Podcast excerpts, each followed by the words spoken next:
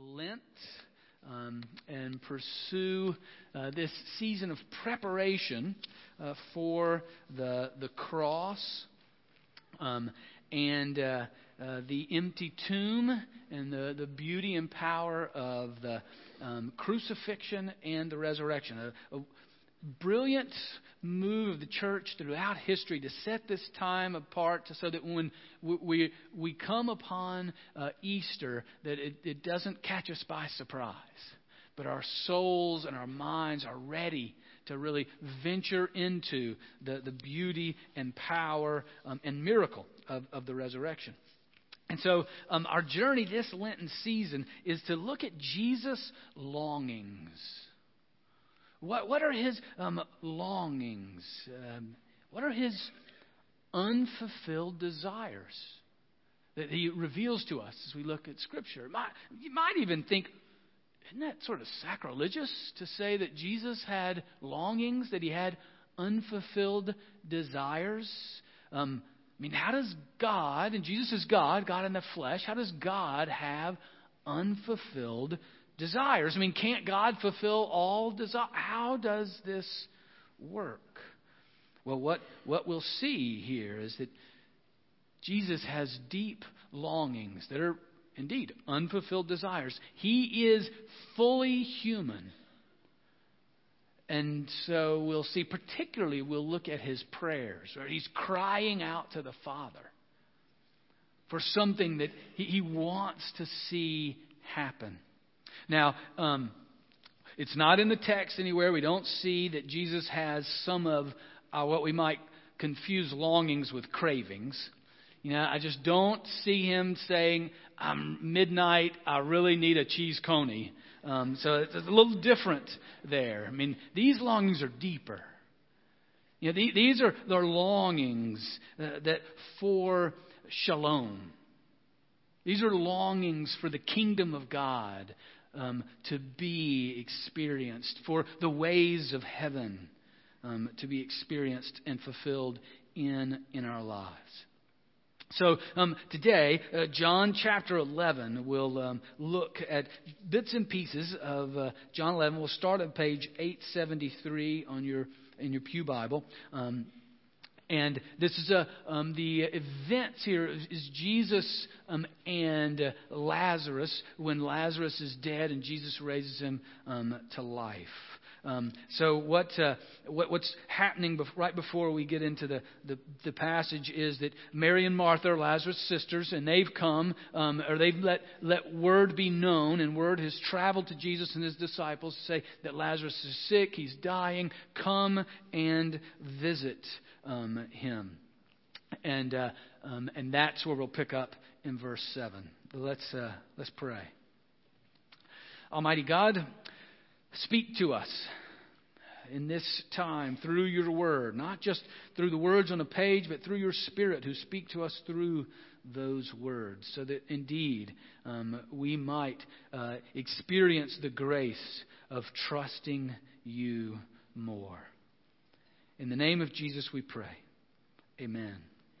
All right, uh, John chapter 11, starting with verse um, 7. And we'll, we're going to walk through this um, bit by bit here. It's just sort of take different pieces of, of the story.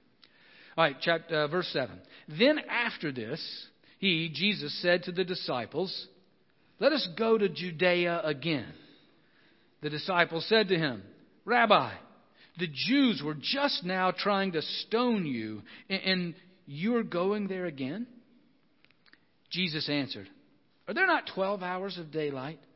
Those who walk during the day do not stumble because they see the light of this world. But those who walk at night stumble because the light is not in them.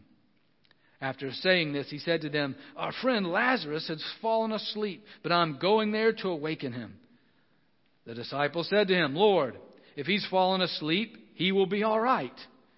Jesus, however, had been speaking about his death, but they thought that he was referring merely to sleep. Then Jesus told them plainly, Lazarus is dead. For your sake, I am glad I was not there, so that you may believe. But let us go to him. Thomas, who was called the twin, said to his fellow disciples, Let us also go that we may die with him. So, um, Lazarus is dead. Jesus is ready to make his way back to Lazarus. We see, um, uh, you hear from the disciples, this is not a safe journey. Uh, the folks in Judea were already throwing, ready to throw rocks and stone Jesus.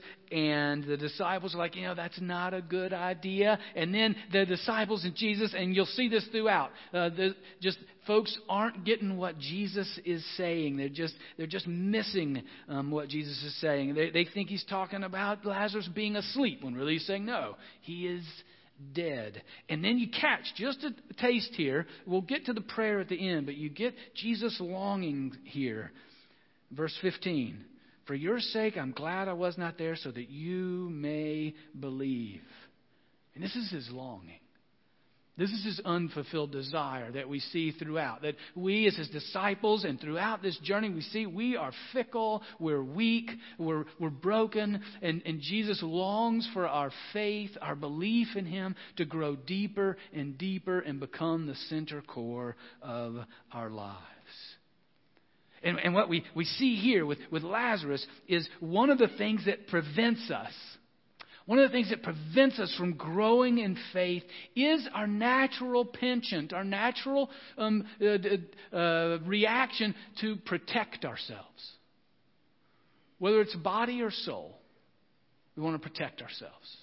I mean, that's, that's what, uh, that's what uh, um, you, you, see in, in uh, Thomas here, who, who's the, really the cynic. You know, he's like, why, why are we. First, they're saying, no, let's not go back there. It's dangerous. You know, people are ready to kill you. So let's not go. Well, that never stopped Jesus. Protection for his body was not his primary concern when it came to following the will of the Father and, and doing what was the work of the kingdom of God on this earth. And so Thomas then he sort of he, he just protects himself there as a cynic. Okay, everybody, let's go. Lazarus is dead. Jesus is going to be dead. Let's go die with him. That's a natural tendency for us to protect either our bodies or our soul and just, no, Jesus, let's just stay here. Let's have a nice little prayer meeting. Let's sort of do our thing here, but let's not enter into the fray, into the mess, into the evil of our world. Um, one of the most powerful uh, stories for me of, of Dr. Uh, Martin Luther King Jr. was the, the one that happened early on in his ministry um, in his kitchen, um, where uh, it was uh, the, they had just started the bus boycott, and uh, he um, it was midnight, and he had come home from a late um, meeting. He was dozing off, and the phone rang. And, and um, often in their uh, house, they just wouldn't answer the phone at that, those hours. But you never know if it's a, a real need or um, what all's going on. So he goes to the kitchen and answers the phone to then um, have someone threaten his life and tell him that he wouldn't or his family be um, alive in the next week if he didn't stop organizing the bus boycott. He uh, Dr. King hung up the phone, went to his kitchen, walked by the room of Yolanda, his 10 month old. He'd have a good reason to say, let's just stay here. Let's just stop. I mean, these people are threatening bullets and bombs. Puts a pot of coffee on, sits at his kitchen table.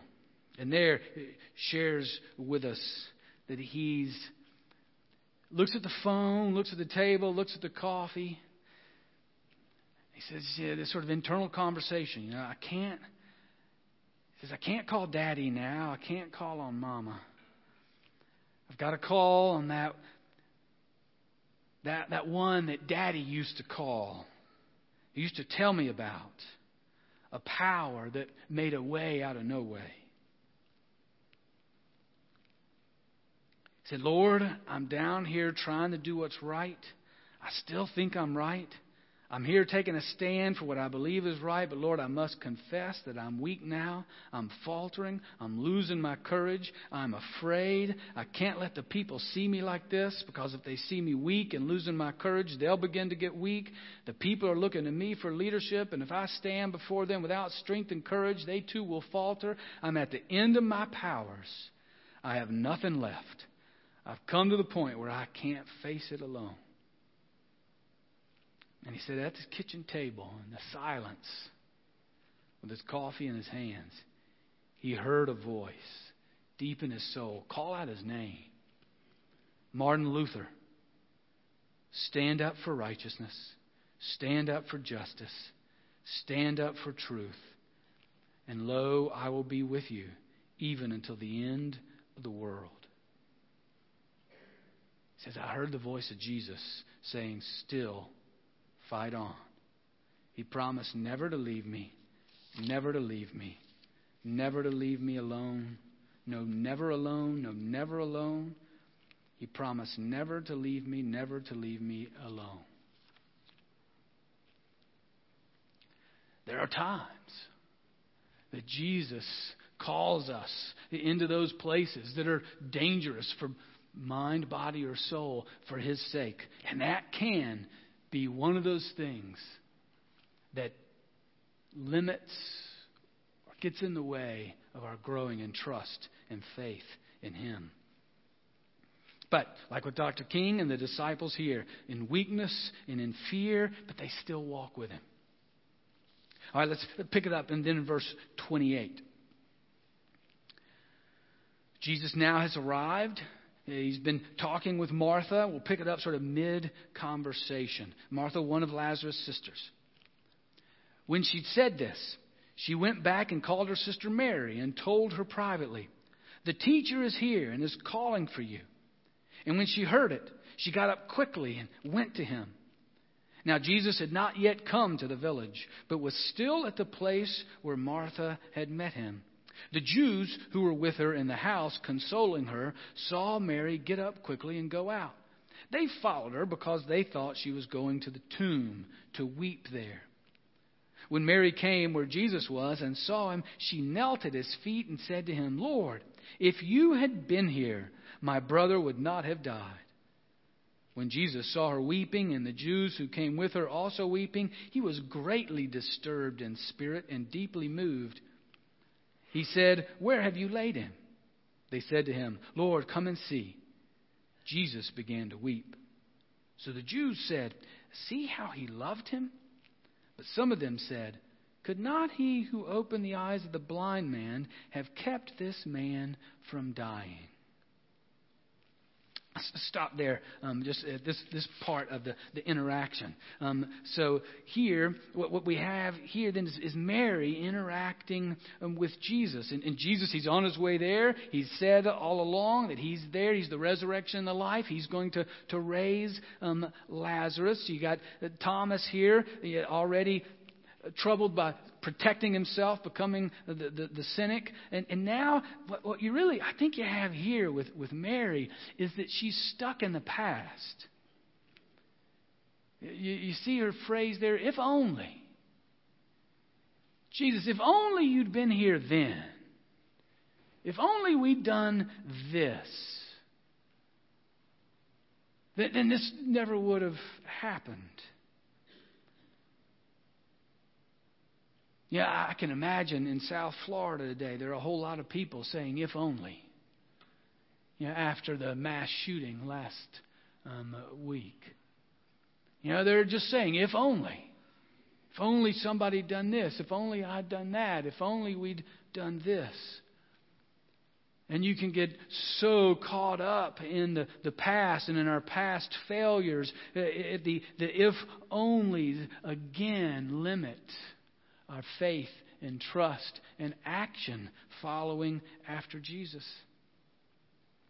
We, we see here also the religious uh, folks of the group, the, the, the Jews that had gathered, uh, d- doing the religious thing. They were weeping and wailing with Jesus, weeping and wailing with Mary and, Martha. And, sometimes we can uh, not only protect ourselves, sometimes we can not only just uh, um, uh, get, get stuck in past failure uh, of our own, or sometimes we can just sort of seclude ourselves in the religious thing, which limits our trust and belief and obedience um, to Jesus, as they were there just weeping and, and, doing none of those things those things are natural. They're going to happen. It's the result of our fallen world but in each case, it's limiting them to believe that Jesus is more powerful than death, that he brings life out of death. Mary and Martha, they believed Jesus was more powerful than disease. You know, if, if you'd been here, if only you'd been here, you could have cured it, you could have stopped it. They are not, though, believing that Jesus is more powerful than death. Huh? He died. Good to see you, Jesus, but sorry. I know he's going to be raised someday in the future, but, but not now. Now, I want you to hone in for me on verse 33. This is a really um, fascinating passage and one that has a lot of in, interpretive possibilities. When Jesus saw her weeping, and the Jews who came with her also weeping, he was greatly disturbed in spirit and deeply moved. That, that word there that's, that is used to describe Jesus at this, at this situation, disturbed, actually is a word that relates more to anger or fury or rebuke. It's not a word that's used for grief.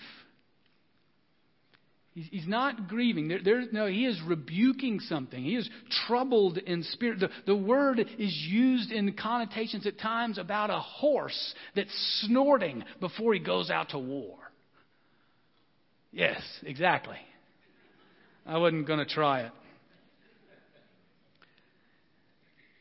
And the, the next, and the, the word also, he's troubled in, in spirit. Uh, the, uh, the second word used there is about water that is disturbed, water that was peaceful, that now has winds blowing up, and it's causing waves and destruction. What, what was this? What, what was this dis- rebuke that is going on within Jesus? This is what I, I believe this is, re- this is revealing his longing. This is revealing his unfulfilled desire that I think leads to his weeping. That, that when that, that great verse that we all want to memorize, that Jesus wept, yeah, that's uh, the childhood memory verse. But he's weeping not for the death of Lazarus. That just doesn't make sense because he all along has known that, that Lazarus was going to be raised. And we read on, as we will do in a minute. I mean, there's, there's no question in Jesus' mind that's what's going to happen. So he's not weeping for life, but I think he's, what he's weeping for is the brokenness of our world and the weakness of our faith as humans, the, the human condition in a fallen, broken world, and his unfulfilled longing for us to trust and believe and walk with him, and this journey that we're on of deepening in our faith. It's the battle raging within us and within this world to live according to the ways of the kingdom, to, to grow in faith and trust in Him. That the power of death has the capacity to limit our faith and dependence on Him. And I don't think he's mad. He's not mad at the grievers. He's not mad at the, the grief. He's not even mad at our weakness of faith, but just how the power of death, which is the result of the, our rebellion, how that limits our faith and trust in Him. That's His longing. The power of death to limit trust and joy and justice and faith of the living. All right, so then we pick up verse 38. Then Jesus, again greatly disturbed, came to the tomb. See, that's the same word. That's that same horse snorting word that, now he's at the tomb. and he's greatly disturbed. There is a, a, rebuke within him of the evil that is around us, that evil that d- diminishes even, our, again, our faith and trust in him. And Jesus said, Take away the stone. Martha, the sister of the dead man, said to him, Lord, already there's a stench because he's been dead four days. You see again the, the limits of our faith Jesus said to her, Did I not tell you that if you believed, you would see the glory of God? So they took away the stone. And Jesus looked upward and said, Father, I see now here, here's his prayer. And here I think his prayer is, is revealing what he's disturbed about. Father, I thank you for having heard me. I knew that you always hear me. But I've said this for the sake of the crowd standing here, so that they may believe that you sent me. That's his longing. That we would know that Jesus is God in the flesh, that he has the power of creation and even power over death, and that nothing, not the devil himself, not sin, not guilt, not death, nothing can separate us from the love of God that is in Jesus Christ. That's his deepest longing. And when he'd said this, he cried with a loud voice, Lazarus, come out! And the dead man came out, his hands and feet bound with strips of cloth, and his face wrapped in a cloth. Jesus said to them, Unbind him and let him go. See, I, believe this story is true. Not like a fable is true, but like history is true. That Lazarus was dead. And he'd been dead four days. That his heart had stopped beating. That his brain had stopped waving. That his flesh was decomposing. And Jesus, the creator of all that is, the, the lover of all of us, showed his power even over death and said, This dead man is now alive, and I have power even over death itself. Believe me, trust me, follow me. I believe this is true and real. I mean, it's crazy, and that it makes no sense unless there truly is a God who's more powerful than death, who's the one who speaks life into being. And this has direct implication for our lives. As we face the challenges and struggles, as we face the challenges and struggles of our own natural tendency to protect ourselves, to become a cynic, to say, ah, oh, there's no, no way things are going to change.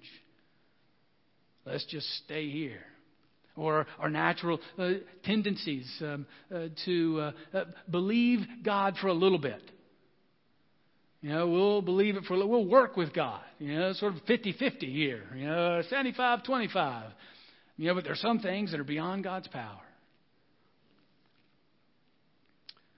Or we just seclude ourselves in our own religious celebrations, but don't enter into the mess of the world. I've felt that way sometimes around the, the shooting in Florida and just the mess of our world. I mean, it's sort of like I'm in so much in shock. I'm like, I don't even know what to do. And, and I, I get so maybe I'm, I'm reading the wrong things. I don't. I get frustrated because you get people who are in positions of leadership fighting for their political positions instead of putting those things down and saying, "Yeah, we need sensible gun control." There's absolutely no reason that somebody should have a gun that shoots that many bullets in that much time. What use is that? And yes, we need mental health. This poor child faced such trauma, and there's nobody around. So yeah, there's all kinds of brokenness, and I have a tendency just to sort of shut shut down, you know, close the fence, protect myself, not enter into it. Just be a cynic. You know, I have a tendency just to, well, let's just go and celebrate Jesus. He is great, He is good, and let's just leave it there. Or a, a tendency to say, well, that's not God's place.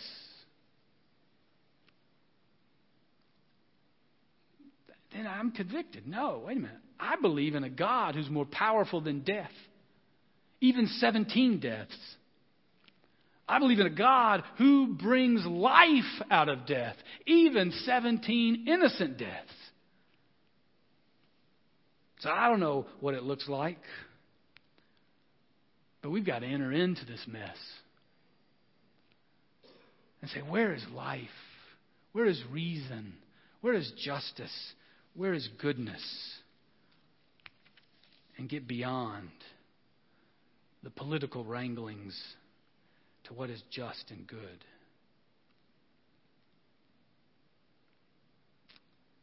Also, want to celebrate one of our own. We had a prayer meeting on Wednesday, after Ash Wednesday, with Donna and Richard Pessinger. You know, and we've we've been privileged as a community to walk with the Pessingers during Donna's battle with leukemia for last what five years, five six years now.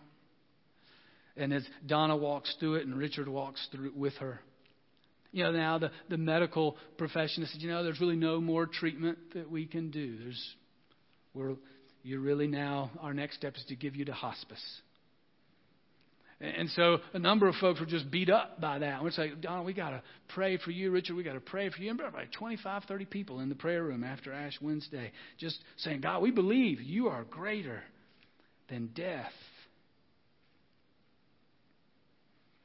But you know what we had to do in that meeting? We had to tell Donna to stop praying for other people.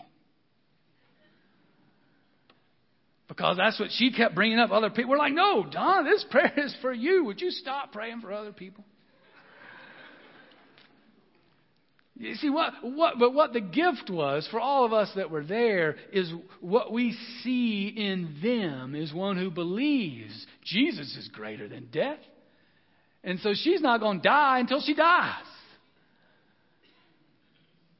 You know, she's going to keep living because Jesus is alive and is greater even now. And then she knows that, that death is that movement in, into that marching to Zion.